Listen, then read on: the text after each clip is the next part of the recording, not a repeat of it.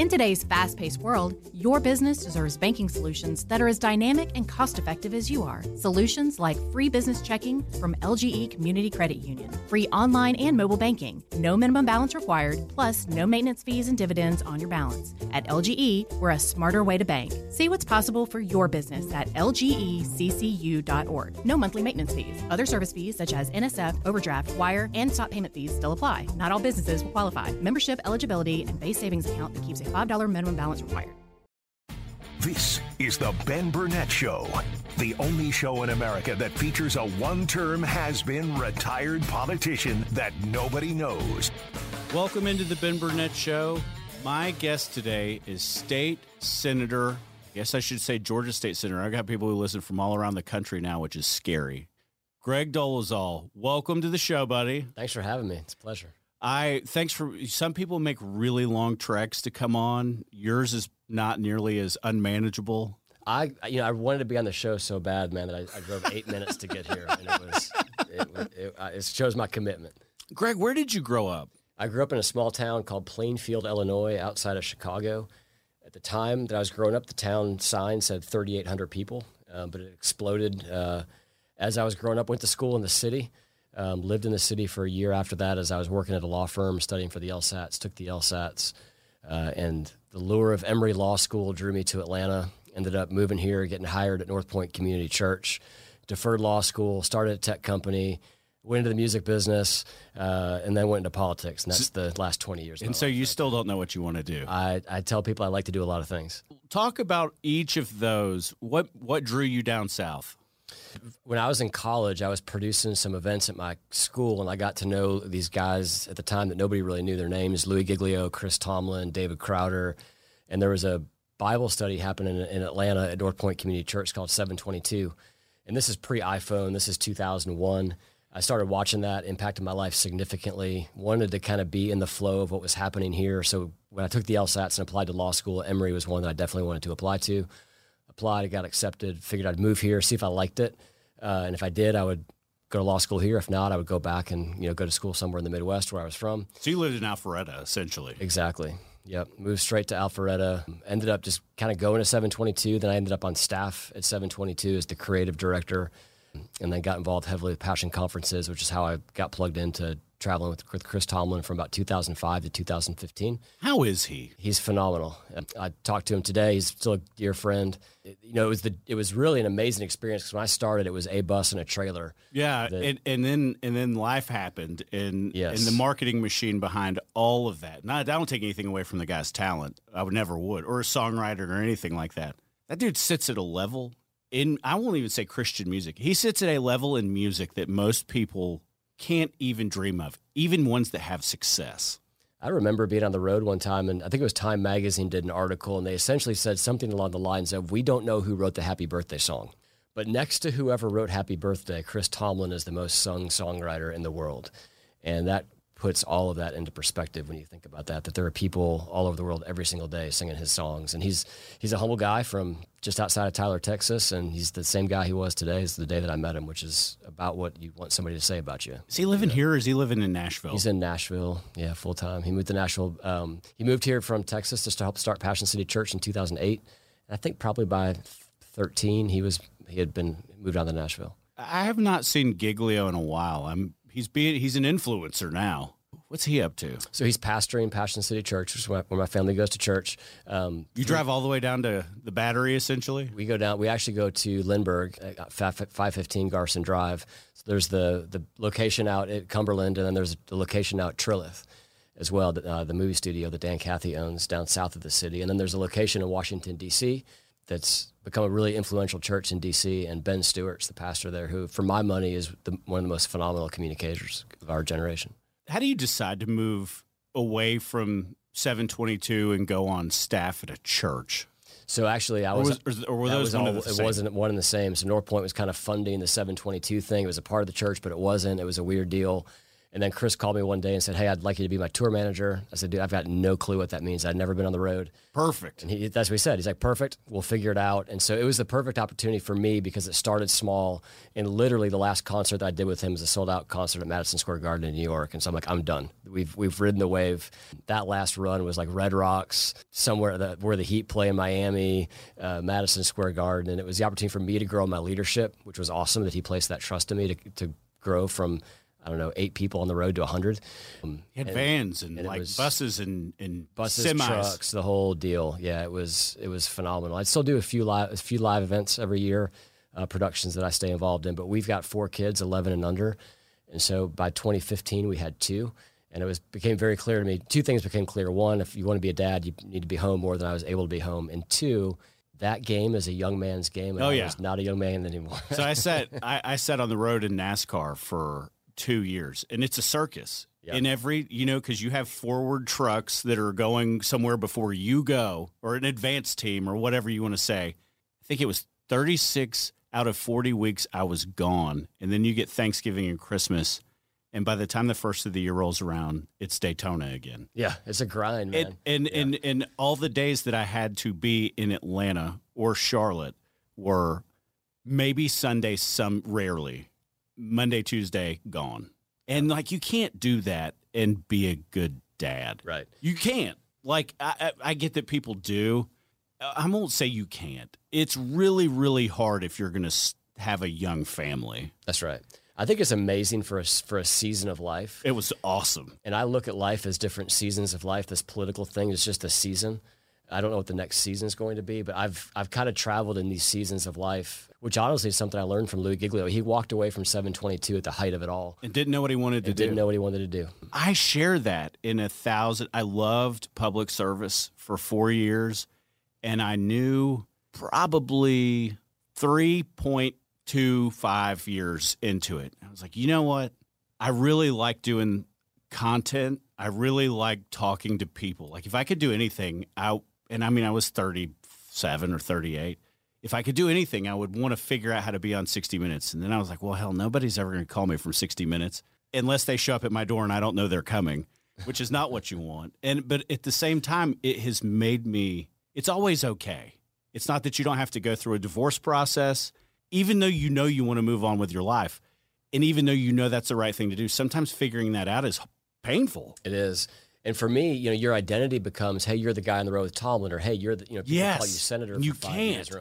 And it, it forces you into this discipline of decoupling your identity from what you do, which I think is probably one of the most significant personal disciplines that you can have because when you and I meet, what's the first thing we talk about as men, especially? Well, what do you do? Right. And it's this benchmarking. And so to walk through a season of life where your answer is, I don't know what I do is a powerful thing because it forces you to connect with who you really are as a person as opposed to coupling that with who you, with what you do. So you, I know you sat on the planning commission in Forsyth County. Lamar Wakefield told me that, yeah. which I'm sure that was you didn't become friends with him out of happenstance. I'm sure it was like, "Hey, I'm working on something. What do you think about this?" How did public service kind of scratch the surface because you clearly had a vocation or vocations because that for sure is not a full time job. That's right. Yeah. So it was a local issue for me. I was drive. I was on. Um, we drove on a road every day to get to work where there was just incredible traffic. Right. I didn't know anything about anything. I didn't know who my county commissioner was. I didn't know you know who who the planning commissioner was. I just knew that this road needed to be widened. So I started a website called fixforsythtraffic.com. I literally stood on the side of the road for a week handing out push cards in bumper to bumper traffic. I'd walk up to people wave to them. They'd roll their car window down. I give them a push card. The push card would send them to the website. Once they got to the website, there was a, a basically an opportunity for them to email their county commissioners. And within two weeks, we generated about 550 emails to the county commission. and they don't get a lot. They don't get a lot. Three three weeks after that, they released I think it was 28 million dollars from the county reserve fund to widen the road. So it was my first real taste of government's responsive when people mobilize. And so from there, I think it was the county commissioners were basically like, "What do I do with this guy?" So they put me on the planning commission to, to shut you up. Exactly. That's, me, that's how it works. Bring me into the fold. I ended up being at odds with a couple of the county commissioners. I wrote an open letter around taxation in Forsyth County. It was the, I called it the myth of low taxes in Forsyth County, which kind of put me at odds with the establishment in the county at the time. And I just began to needle on these issues that I thought were important, and people uh, followed. And so that gave way to I remember in 20- 16, my state rep resigned and moved out of the state for, for personal work. And so this House seat became available. The lady that had primaried him the year before, Sheri Gilligan, called me. And she said, Greg, I think you should run for this, uh, the seat. It was a special election. I think the special elections are like 50 days. They're very short. And Which means they're cheaper. And they're cheaper, and you, get, you, you don't wear out your shoes as much knocking on doors. I knocked on 10,000 doors ultimately when I ran for Senate, which was crazy. But Sheri said, if you need to run, if you don't, I'm going to run again. But if you do run, I'll endorse you, which was such a vote of confidence from her. My wife and I spent time praying through it quickly, like three days, and got back to Sheri. We just did not feel a sense of peace about it. So we ultimately said, Sheri, this isn't our time. We're going to support you. And Sheri went on to win that race.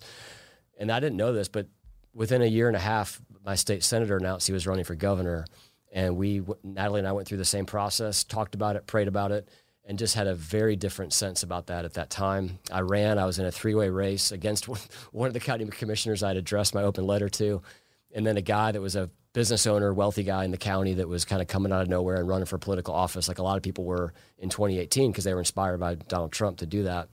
My hope was to get into the runoff. This guy, the county commissioner, was going to be the most formidable. Yeah, because I'm sure he had a, a, enough of the stakeholder money. 12 years in office, had been elected multiple times, massive name ID, owned multiple restaurants in the county, um, had done some good work and had done some bad work, which is honestly true of all elected officials. But we went toe to toe. I wanted to get in the runoff because insurgents tend to have a fighting chance in a runoff. But man, I worked so hard. Our team worked so hard. I knocked on, I mentioned this already, but 10,000 doors myself. I, I started knocking on doors at the end of September to get ready for a May election. Yeah, it's all it's. And it was a grind. It, and dude, I'm one of them. So few people in this world will actually do it, and that is, I'm I'm telling you, I don't know that you can do that. And I'm telling all of you at home, whoever think that there's a Senate seat that's open, it's huge. It's like the third of the size of a congressional district. That's right. It's not small.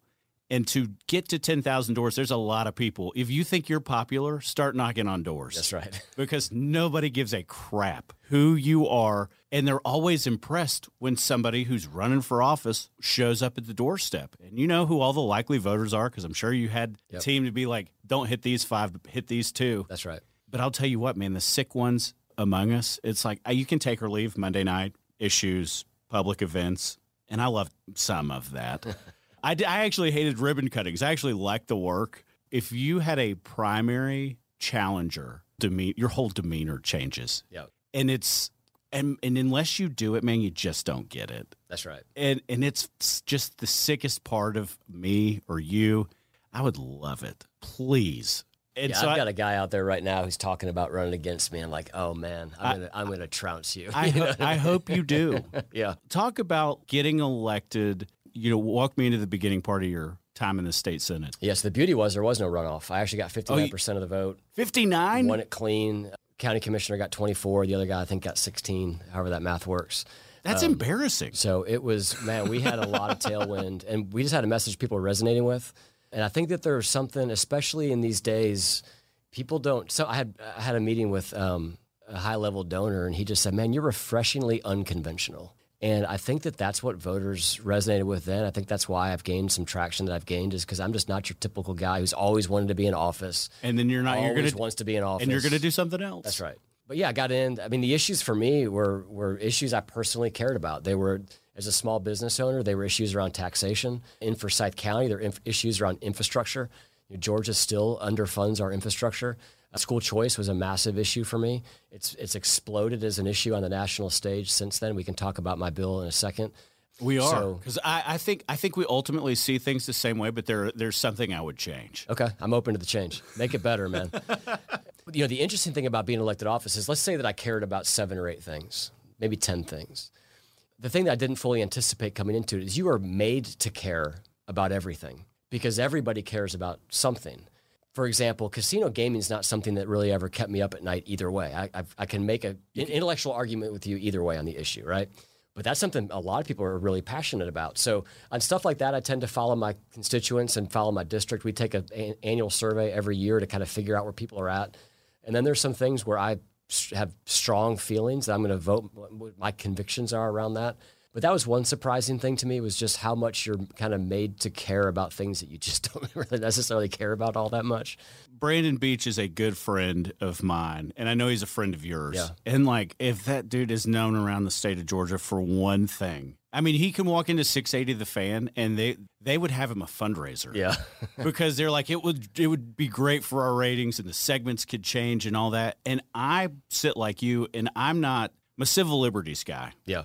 And at the same time, you know, if you're honest with yourself, it takes advantage of people who probably can least afford to be taken advantage of. And we know we're going to do this to them. But is that my fault? It's the perfect is the enemy of the good thing. I don't know. Every state around us, and this is kind of where I fall on it and where I kind of, where he eventually won me over. I'm not the guy who's like, when you go to Harrah's, it's all Georgia license plates. Mm-hmm. And I was like, dude, I've heard you say it a thousand times.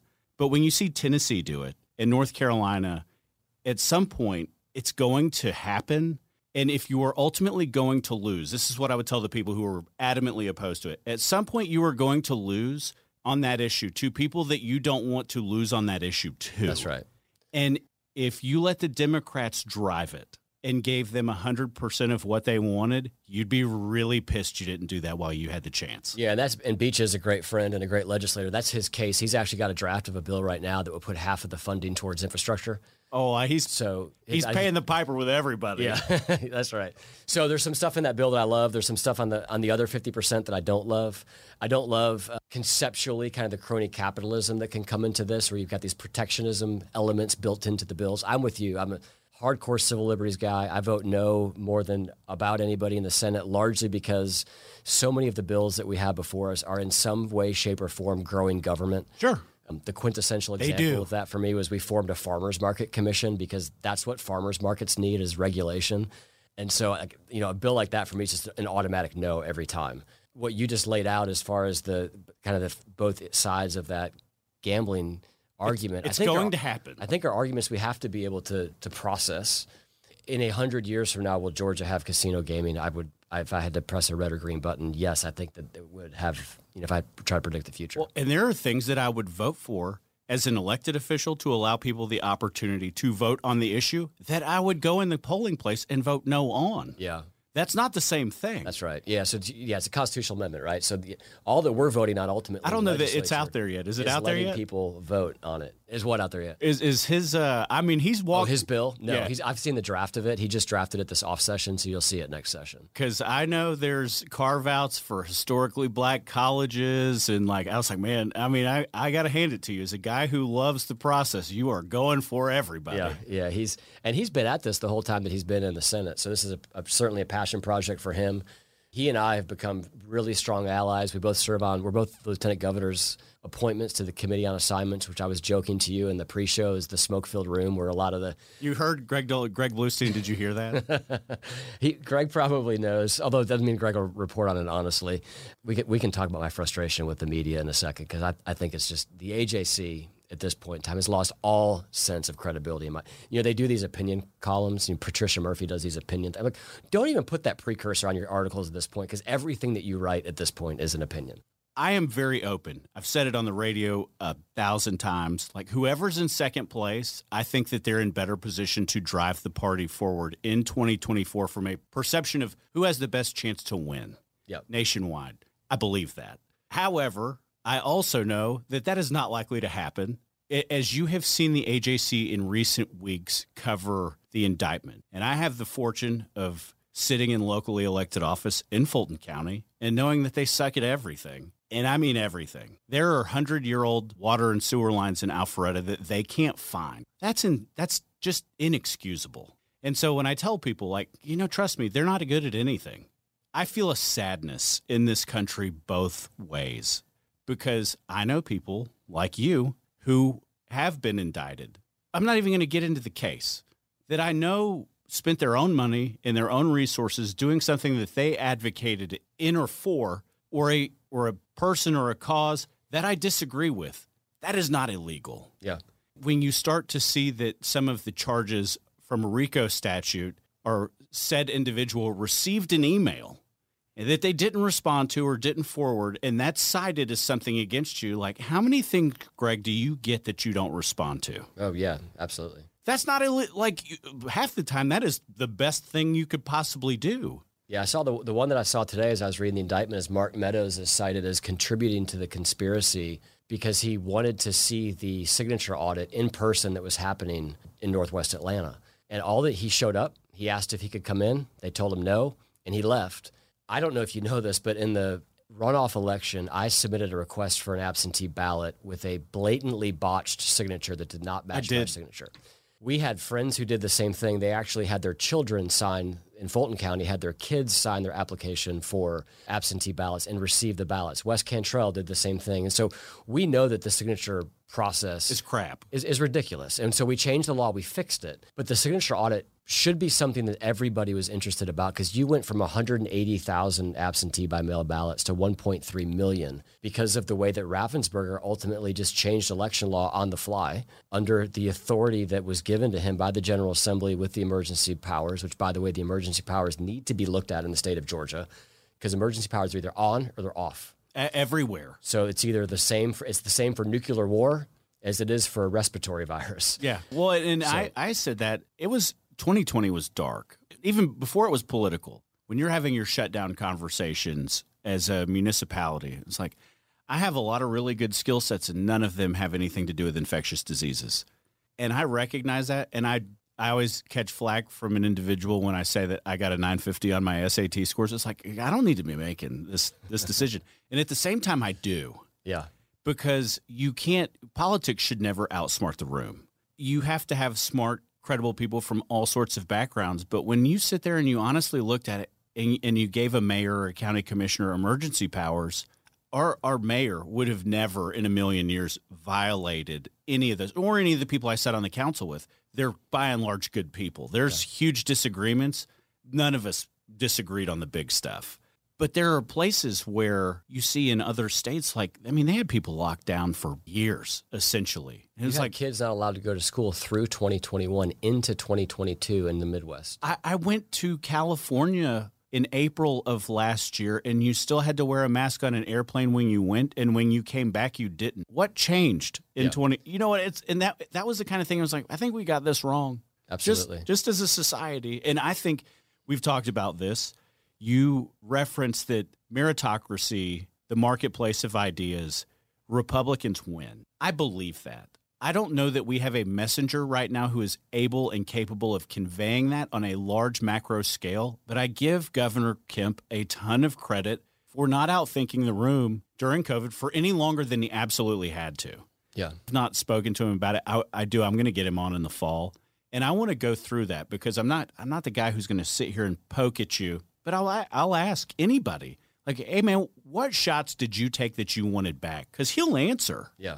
Those are the macro things where I think we were all kind of on the same page, even if it was marginally different. And that's where the Republican, and you see it now, Ron DeSantis has come into massive amounts of prominence based on how he governed through COVID. Might not have been as boisterous and picked all the fights that I chose to pick, but that doesn't make him wrong right. on, on that issue. In that time frame, I mean, how have you seen it changing your from your first term into your third? Because I think the Democrats after 2016 really became different. Yeah, we've seen obviously a, a massive leftward shift in that party, and so if you look at some of the polling numbers, this is particularly interesting. From 2018 to 2022 among Hispanics, Democrats had a 47% lead in a general, just a blind ballot, right? Would you vote for a Democrat or Republican? And Hispanics largely trended yes. towards Democrats.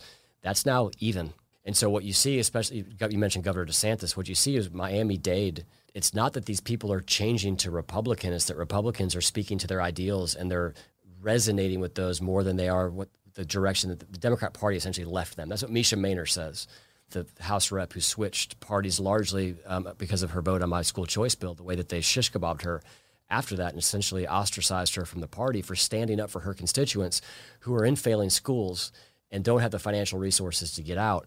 So what Mesha says is the Democrat Party left me. And so if you look at what's happening with, around the gender ideology, if you look at what happens specifically on a lot of those kind of issues, it's not competitive. Asians look at that, Hispanics look at that, a lot of African Americans look at that, and they just say, wait a minute, what's going on? So if you look at what's happened with the Republican Party, the Republican Party is becoming the party of the multicultural working class. And the Democrat Party is largely now trending towards being the party of the rich white elites. And that's why you see the, the media will speak of this in a disparaging way, saying, well, all of the people with college uh, degrees, you know, voted for Biden and those without voted for Trump. And that's not really what it is. What it is is really this coalition of, of working class people who resonated with President Trump, resonate with the Republican Party, and perhaps equally and even more so, reject the ideology of the left. You mentioned mouthpieces. I think Vivek Ramaswamy is going to be a thought leader in this country and an amazing mouthpiece. I hope so. From the next generation guy's incredibly sharp. He's got more money than everybody who's run for president except Trump. That's right. And, and then some. And like on some level, like we we should. I think the Republican Party does a, and, and, and it's honestly a criticism. I think the Republican Party should do a better job of putting people like him in positions of power and prominence as thought leaders and not make the guy spend his own money to run for president because I don't one I don't think he can win but two to show the diversity of religious beliefs and thought and race. It's not just race when That's we right. talk about diversity. Like that guy, everybody, when they debate in a couple weeks, ought to celebrate him. Yeah, and I think that they will. And I, you know, he's he came out of nowhere. I think that what you what you want to happen, you'll see happen in the future. But he's a great example, I think, of what we're going to see in this next generation of of leaders who are rejecting the neo Marxism of the left and who are saying, "Wait a minute, my parents fled a country I talk about how I believe that immigrants ultimately will save this country again because so many of my constituents that I talk to who are first generation immigrants. And there's a ton of them in Forsyth County. Of, we've got the fastest growing Asian population, not in Georgia, in America. And what they will say is, Greg, where else am I going to go? This is the last best hope, and we know what works. And for whatever reason, y'all have been inoculated to the greatness that you have, and you're afraid to speak up about the values that, of what it means to be an American. And we don't even appreciate what we've been given, you know, from the from the fathers and the, those that came before us, the founding fathers that came before us in this country. So, I think that that's a movement that we're going to see continue to build as the next generation takes the reins in politics. You brought it up, so I'm going to go here. And for those of you who think we have sat here for 28 minutes and agreed on 97% of things, Talk to me about your school choice bill, and then I will tell you my problems with the concept. Yeah, so the school choice bill would basically be parochially, you would call it a money follows the child bill. So you've got two main sources of funding for education in the state of Georgia. There's really three. The feds give us about 10%, and with that 10%, we get all sorts of strings attached. But call it half the money comes from the state, half the money comes locally from your property taxes. And what my bill would say is that if you're in a school at the bottom 25%, as established by the Department of Education, that you can, the parents can take that money. It's about $6,500 in the bill is the current version of it. And they can take it to a private school, homeschool, uh, virtual school. I think that we'll see other forms of innovative education pop up around bills like this because it's going to free up the free market to meet the needs and the demands of the families, but you can take that money with you and go pursue an education opportunity of your choice. Because what we're seeing is, is a couple different things. One, the bad schools that are, quote, failing schools don't get better fast enough, right? So we have continued to inject money after money after money. I can show you the, the trend lines of going back to the 70s when we spent $4,000 of 2021 dollars on education per child, and today we spend 13000 The outcomes are worse. So uh, we still agree. Yeah. So that's the essence of the bill we got it out of the Senate for the first time ever. I had a school choice bill my freshman year in the Senate. It failed in spectacular fashion. My first bill uh, went down in flames on the floor. Uh, did, did you know that was coming? You know, I was hopeful, um, ignorantly hopeful. It, there was a little bit of a, of a that was a I guess, a proxy war between the then lieutenant governor and the then leadership. So I had a bunch of leadership who voted against my bill. Is it Casey? Because no, Jeff Duncan. Oh yeah, Jeff. Uh, sorry, yeah. I, sk- I skipped one. Yeah, so he. I was like, that doesn't sound like Casey. He was a big school choice guy, and actually asked me to carry the bill, and I did. And, and leadership didn't appreciate that he was forcing it to the floor because for some people it's a tough vote, even though it's part of, it's part of the Republican Party platform. I mean, it's in our platform at this point this year, every Republican in the, in the chamber voted for it. It's the first time a significant school choice bill has ever passed the Senate. Failed spectacularly this year in the House by five votes. I wouldn't say spectacularly. It was like five. Do you know who the Do you know who the Republicans are that killed your bill in the House? I yeah. I mean, I know who voted no, and I know who reluctantly voted yes to some extent. And but you know, the the marker of that for me, if you're a Republican who voted no, the marker of that for me was after the bill failed and this is not an exaggeration. When I tell you the Democrats went to the ante room, which is like the side room where you can go to make a phone call or grab a you know cup of coffee, they went to that room and had a 12 minute long dance party. And the irony for me is that my bill largely will help their constituents more than it will help my own. I don't have any failing schools in Forsyth County. No. And I don't have any in North Fulton. Yeah. Here's what I want to here's what I want you to noodle on. I bought my house in the Milton High School district for a reason. You can call me whatever ist you want to call me. I don't care. I never will. One of the things about having a uh, adopted child of a different race is I feel like it has freed me to a certain degree to just tell people the truth. And I bought my house in the Milton High School district for the reason that the property values would follow it. Yep. We still don't disagree. My question to you first is the QBE formula that goes into the donor system, where there's five mills of my property taxes and your property taxes and Cherokee County's property taxes fund the rest of the state of Georgia.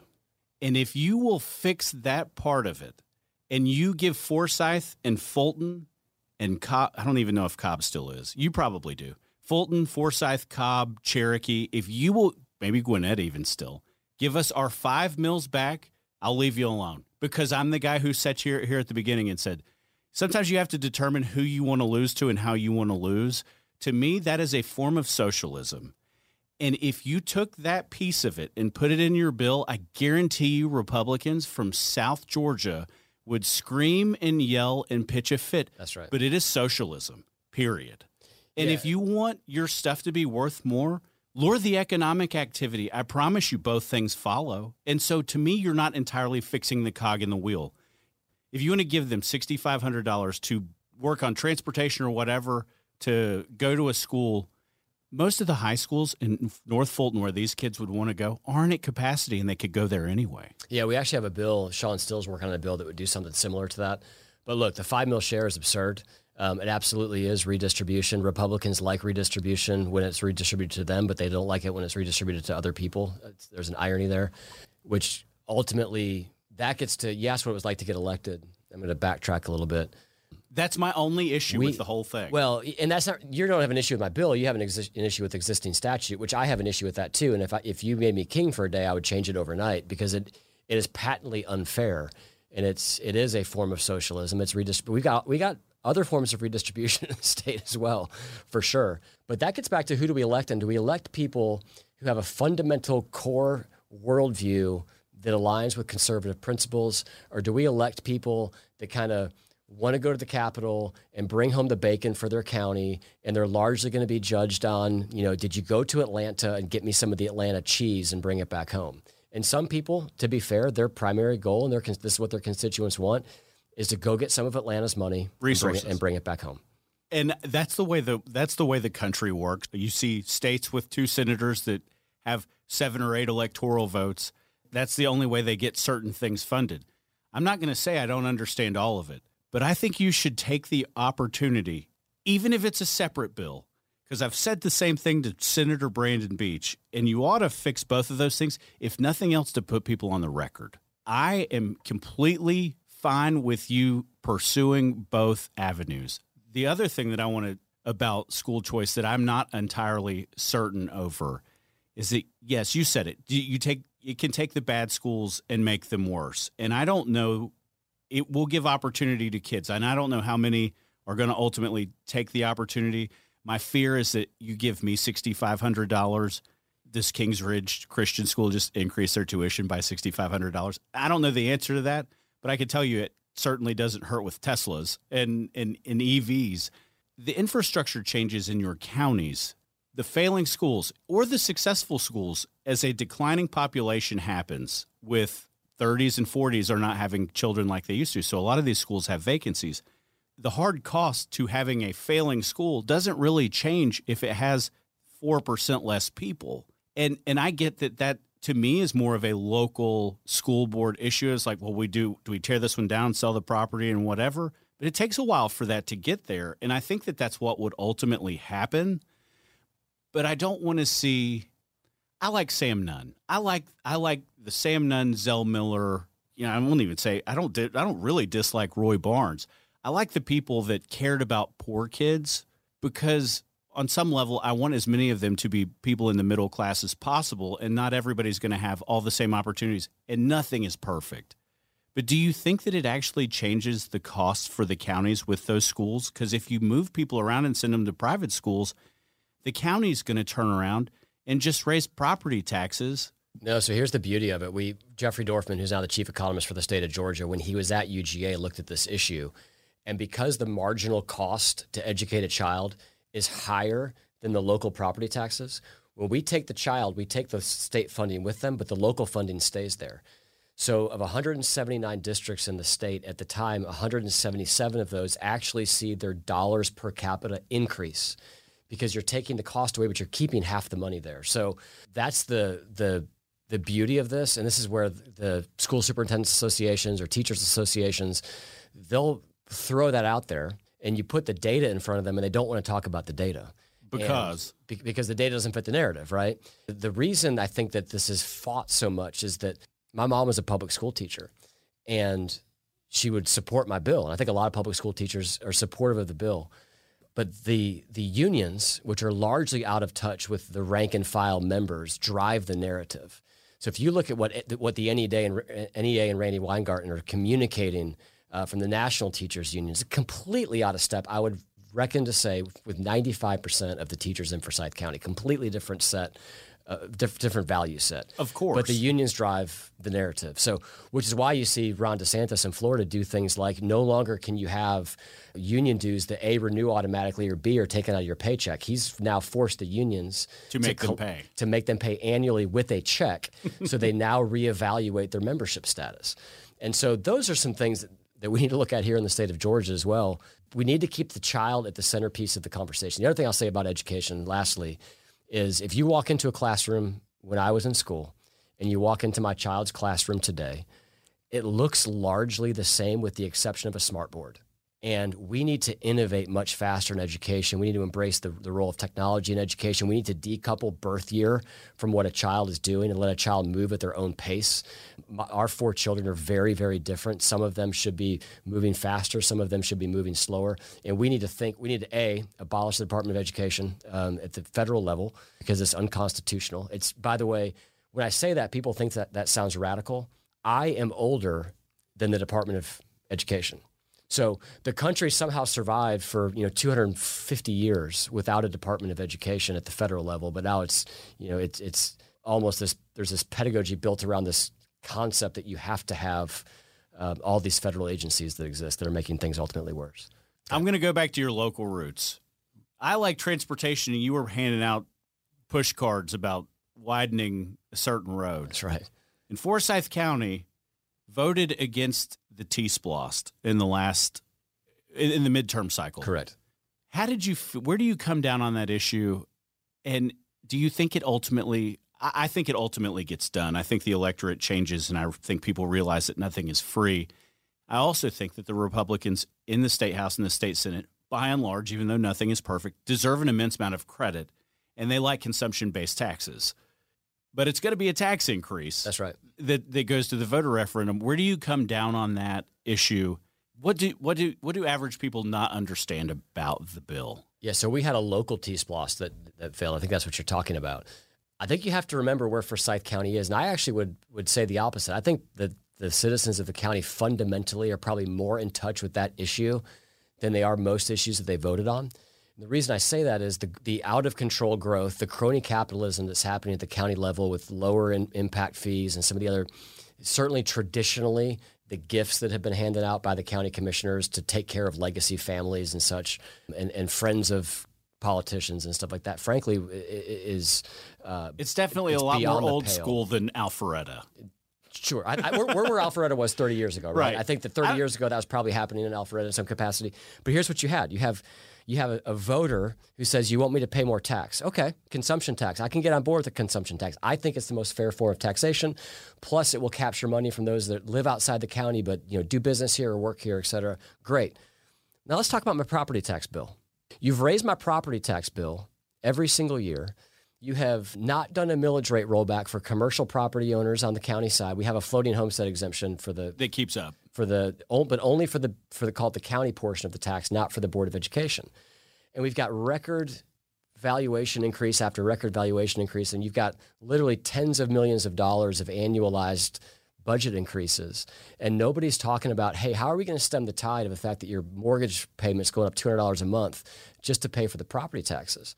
So ultimately, the voters looked at this and said, y'all told us you weren't going to raise taxes if we passed an E-SPLOST. We passed an E-SPLOST, and no, you haven't raised the millage rate, but you've done these backdoor increase tax increases through, you know, the, the, not doing a, a, a millage rollback.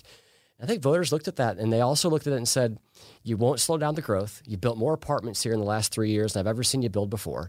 And we're not going to give you more money right now because we don't trust you.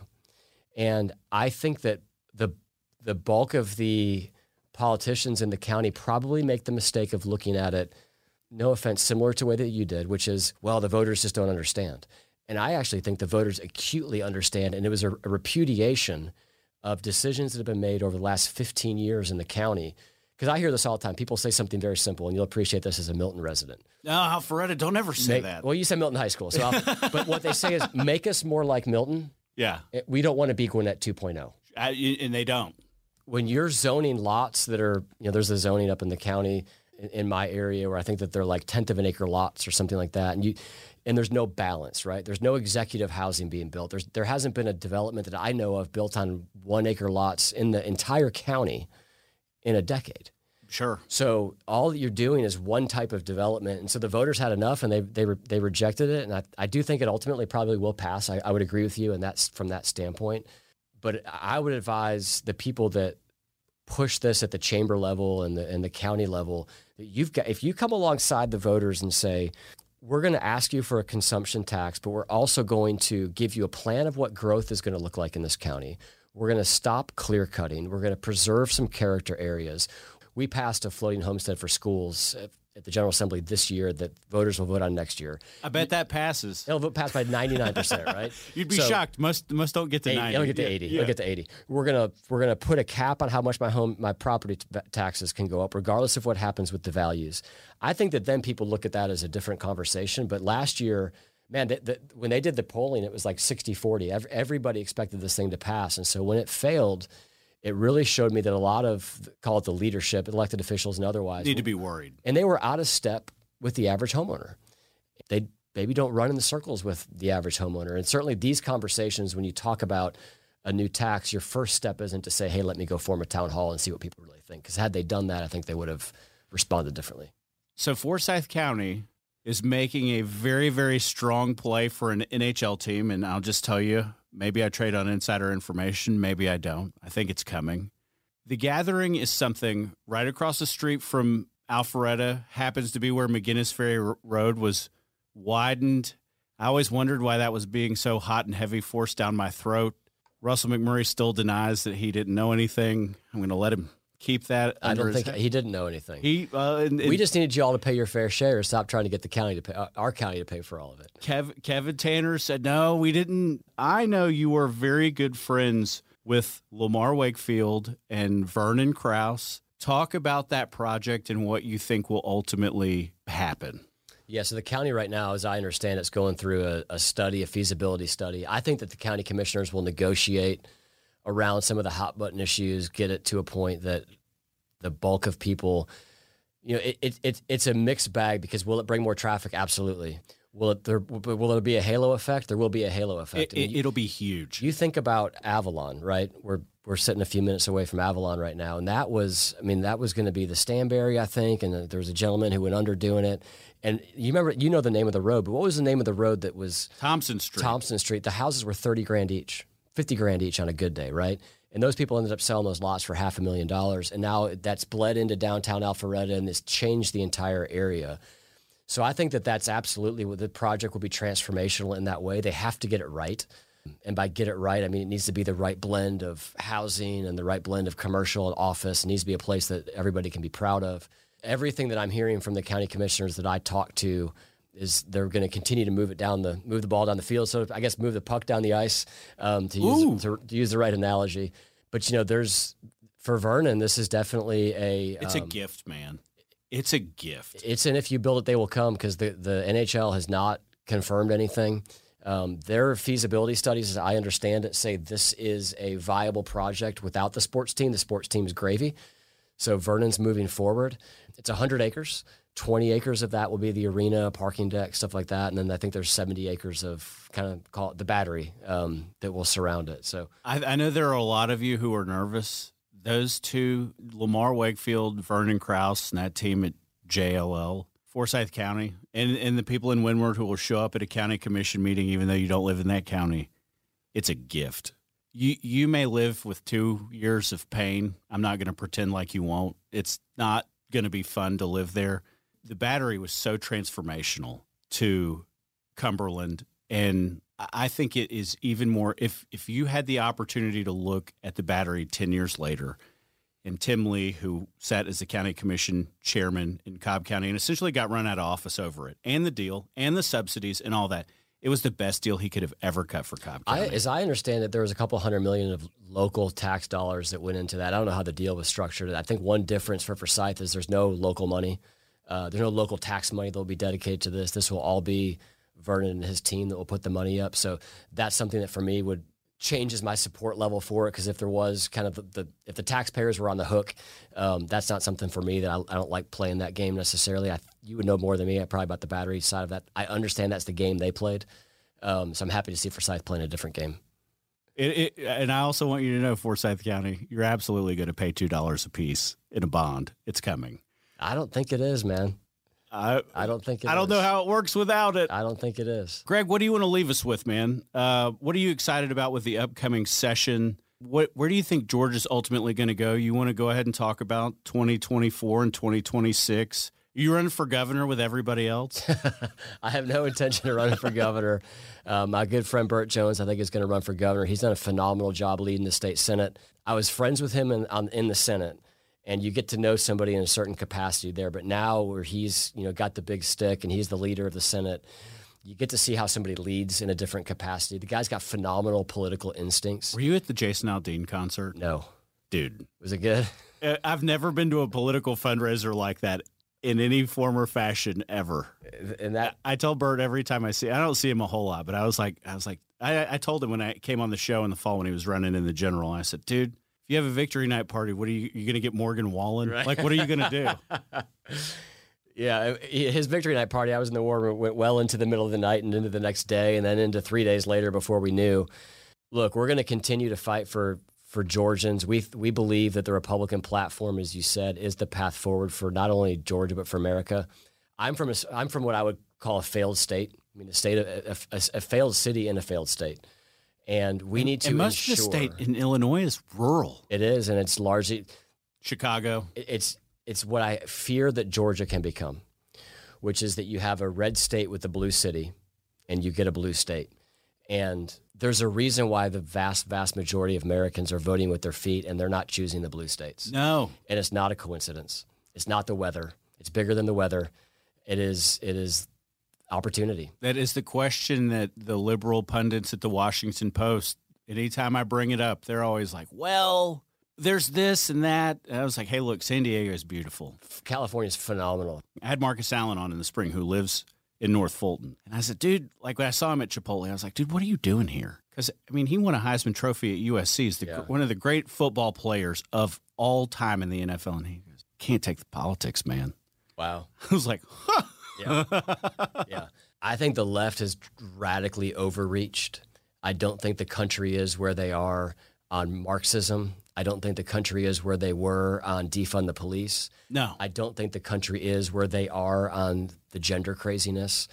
I mean, we had a we had a situation in Forsyth County schools, first week of school, seventh graders and I believe it was tenth graders. One instance in the tenth grade class, students were asked in a form to identify their gender, and then they were they were asked, "May I use this gender when I talk to your parents?" And parents see stuff like that, and they get irate because they don't want to co-parent with the government. and even even marginally left leaning Democrats, absolutely. There's the you, you mentioned the Zell Millers, the Sam Nunns They would have hated it, absolutely, and and because really this leftism is a religion and it has replaced religion largely for those people who are so passionately in that camp. It's largely driven by secular humanism. The Democrats that we talked about don't fall into that camp. They had a different moral ideology, moral framework, different things that they believe that they just don't line up and relate to call it the new the new left. So I think that the media likes to pretend that the Republican Party is so divided, but I think that the reality is that the Democrat Party probably is more divided today than, than the Republican Party. My biggest complaint about the Democrats, and honestly, America, you need both parties to be good. And you need them both to have good arguments to drive meritocracy forward. My biggest problem with the Democrats is that they would rather win by one with their ideology the way they want it than win by 10 and pull people from the middle and come back to the right just a little bit and take the people. But we talked about in you know in Metro Atlanta, you talk about losing suburban women to to the Democrat Party. I I kind of think you can't nominate Herschel Walker when you see Brian Kemp win precincts in 2022 in the eastern part of Georgia 400, where Stacey Abrams had won and Hillary had won before that. They care about who the person is, the presentation that they put forward, because you can be pro life. Yeah. Like you can be really six weeks abortions out the window pro life, but you can't treat people like dirt. Yeah. And that's the thing that I that that's what scares me about some of the guys running for president today. But it also is the same thing that scares me about the left. Guys, I'm not your enemy. I'm I'm not moving. I still live in this country. Like, yeah. and when you're in power, I hope you like, hey, what about those guys that are more to the right? Like, can we still do the right thing for each other? And that to me is missing in, in a million ways. Greg Dolezal, been another episode of The Ben Burnett Show. See you guys next week. Support for Extra 1063 comes from Natural Body Spa and Skin Remedy, celebrating their 35th anniversary and offering gift cards in store and online. You can discover Mother's Day and anniversary presents online at Natural Body Spa and Skin Remedy at naturalbody.com. In today's fast paced world, your business deserves banking solutions that are as dynamic and cost effective as you are. Solutions like free business checking from LGE Community Credit Union, free online and mobile banking, no minimum balance required, plus no maintenance fees and dividends on your balance. At LGE, we're a smarter way to bank. See what's possible for your business at lgeccu.org. No monthly maintenance fees. Other service fees such as NSF, overdraft, wire, and stop payment fees still apply. Not all businesses will qualify. Membership eligibility and base savings account that keeps a $5 minimum balance required. The fan is ready for Brave season. Are you? 3 1 smoked high in the air, deep center field, and heading for the horizon. A home run by Olson. We're streaming every game of the Braves 2024 season free on the 680 The Fan app. So make sure you download it now and don't miss a pitch of the Braves this season.